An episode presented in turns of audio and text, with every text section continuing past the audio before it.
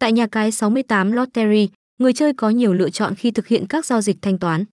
Để nạp và rút tiền, bạn cần cung cấp thông tin cá nhân chính xác và bạn sẽ nhận được hỗ trợ về các khoản phí. Có nhiều phương thức thanh toán mà anh em có thể lựa chọn thực hiện như QR Banking, Momo, thẻ cào, Viettel Pay, Zalo Pay.